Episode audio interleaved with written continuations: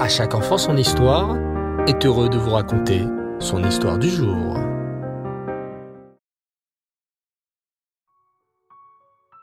Bonsoir les enfants et Reftov, j'espère que vous allez bien. Bao Prachem. Ce soir, je suis très heureux de vous retrouver pour notre nouvel épisode autour de notre histoire juive.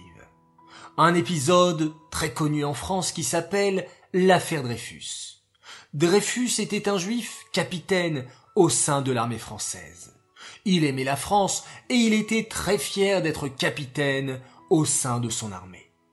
Hélas, l'armée française découvre ce fameux papier qu'on appellera le bordereau et qui prouve qu'il y a un traître au sein de l'armée française. Et qui va être accusé? Le capitaine Dreyfus. Pourquoi? A-t-on des preuves contre lui? Non. Mais il est juif. Et à cette époque en France, beaucoup de gens sont antisémites, c'est-à-dire qu'ils n'aiment pas les juifs. Et c'est ainsi qu'Alfred Dreyfus va être accusé d'un crime qu'il n'a pas commis. Alors qu'il est marié et père de deux petits-enfants, on le condamne au bagne, à l'exil forcé sur l'île du diable, où on l'isole, on l'enchaîne et on l'affame. Le capitaine Dreyfus est désespéré, et la seule chose qui lui donne du courage, ce sont les lettres que lui écrit sa femme Lucie. Pendant ce temps en France, son frère Mathieu fait tout pour libérer Dreyfus. Finalement, un colonel au sein de l'armée découvre qui est le véritable traître à l'armée. C'est Esterhazy. Cet homme qui a trouvé le coupable est le général Picard. Courageusement, il va essayer de dire à toute la France qu'il y a eu une erreur, que Dreyfus est innocent. Mais personne ne veut l'écouter. Au contraire, on cherche à le faire taire. L'armée ne veut pas admettre qu'elle a fait une erreur et qu'elle a emprisonné un innocent. Dans toute la France, les Dreyfusards s'affrontent. Les anti-Dreyfusards se mettent à frapper les Juifs dans la rue. Finalement, le scandale est tel que l'armée est obligée de faire un procès. Le procès du vrai coupable, Esterhazy. Hélas, au lieu d'être condamné, on déclare Esterhazy innocent. Il finira ses jours heureux quelque part en Angleterre.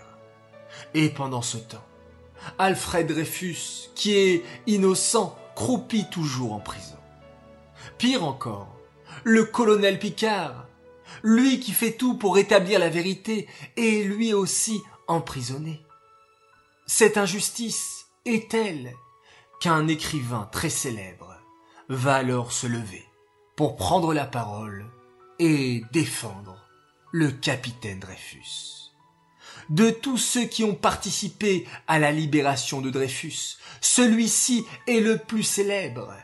Son nom, vous l'avez déjà peut-être vu à la bibliothèque, car il a écrit de nombreux livres.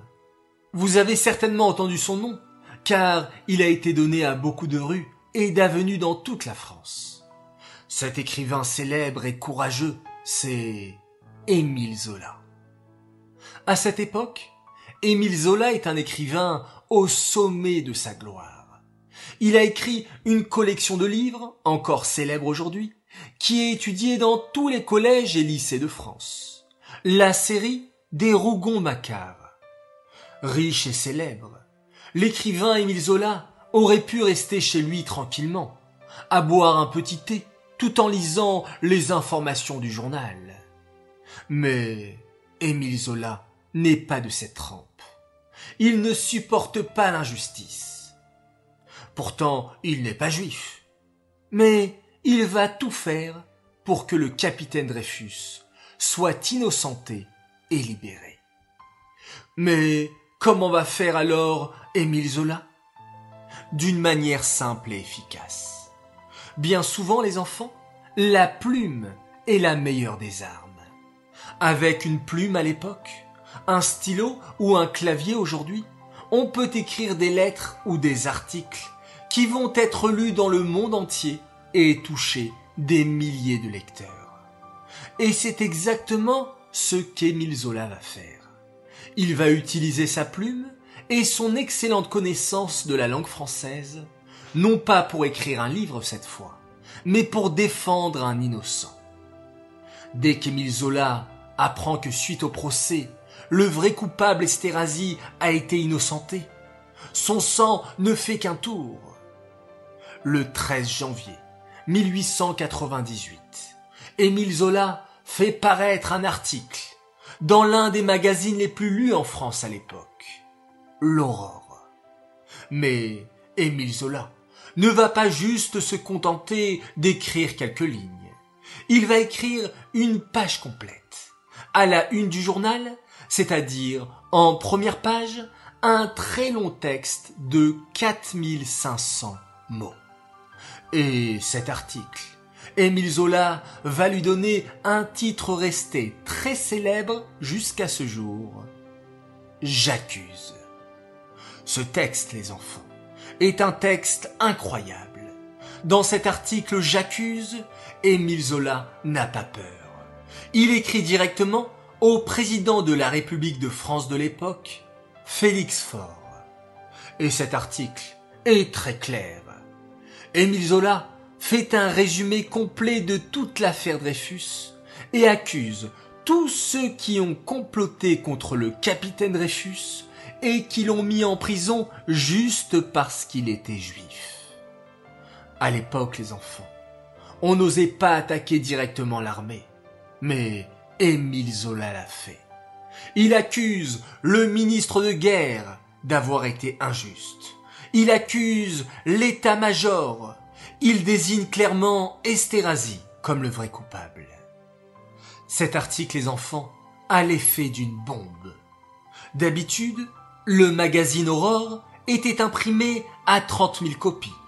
Mais pour cet article J'accuse, l'Aurore imprime 300 000 copies qui partent en quelques heures. Dans toutes les rues de France, tout le monde ne parle que de l'affaire. Les gens s'intéressent à l'affaire parce que le célèbre écrivain Émile Zola s'en mêle. Et Émile Zola sait que son article aura de l'effet. Pire encore, les enfants. Émile Zola fait exprès de faire beaucoup de bruit autour de l'affaire. Alors que l'état-major cherche à tout faire pour que les Français oublient Dreyfus et qu'il reste finir ses jours en prison, Émile Zola, lui, frappe un grand coup et fait exprès de faire paraître cet énorme article. Il veut attirer l'attention des Français. Il veut faire savoir à la face du monde que le capitaine Dreyfus est innocent. Mais en faisant cela, Émile Zola court un grave danger. Les anti-Dreyfusards sont nombreux. Et en lisant cet article, il s'attire la colère de beaucoup de Français. Que va-t-il donc se passer à présent? Comment l'écrivain Émile Zola va-t-il s'en sortir, les enfants? Vous voulez le savoir? Eh bien, rendez-vous jeudi prochain pour un nouvel épisode. Cette histoire est dédiée Lelou Nishmat, Suzy Messaouda, Bat Matayesh, Aléa Shalom. J'aimerais souhaiter trois grands Mazal ce soir. Tout d'abord, un immense Mazal à Batia Zekri. Nous te souhaitons un grand Mazal pour ton anniversaire de 8 ans que tu as tant attendu avec impatience. Continue à briller et à éclairer avec ta chayout. Que tu sois toujours une chassida du rabbi, nous t'aimons très fort de la part de papa, maman, Yehudaleb, Chani, Shmuel, Moussia, Sterna et Rifki. Mazal également à une autre belle fille, Shoshana Esther Radford, qui fête ses 9 ans. Alors Mazal de la part de tes parents, de tes frères et sœurs qui t'aiment très fort et qui sont très fiers de toi. Continue Shoshana, tu es la meilleure. Enfin, troisième et dernier Mazaltov, encore pour une fille, encore pour une belle princesse. Elle s'appelle Ayala Bellasen. Elle fête ses huit ans. nous te souhaitons un très bel anniversaire à notre Ayala chérie, notre rayon de soleil, que tu continues toujours de nous enchanter par ton sourire magnifique et par ton humour de la part de ta famille qui t'aime beaucoup. Voilà les enfants, un grand plaisir une fois de plus de partager de belles histoires, de partager de beaux souhaits de Mazaltov. Je vous souhaite tout le bonheur du monde, qu'Hachem vous bénisse et vous protège. Laila Tov, bonne nuit. On se quitte en faisant un magnifique schéma Israël.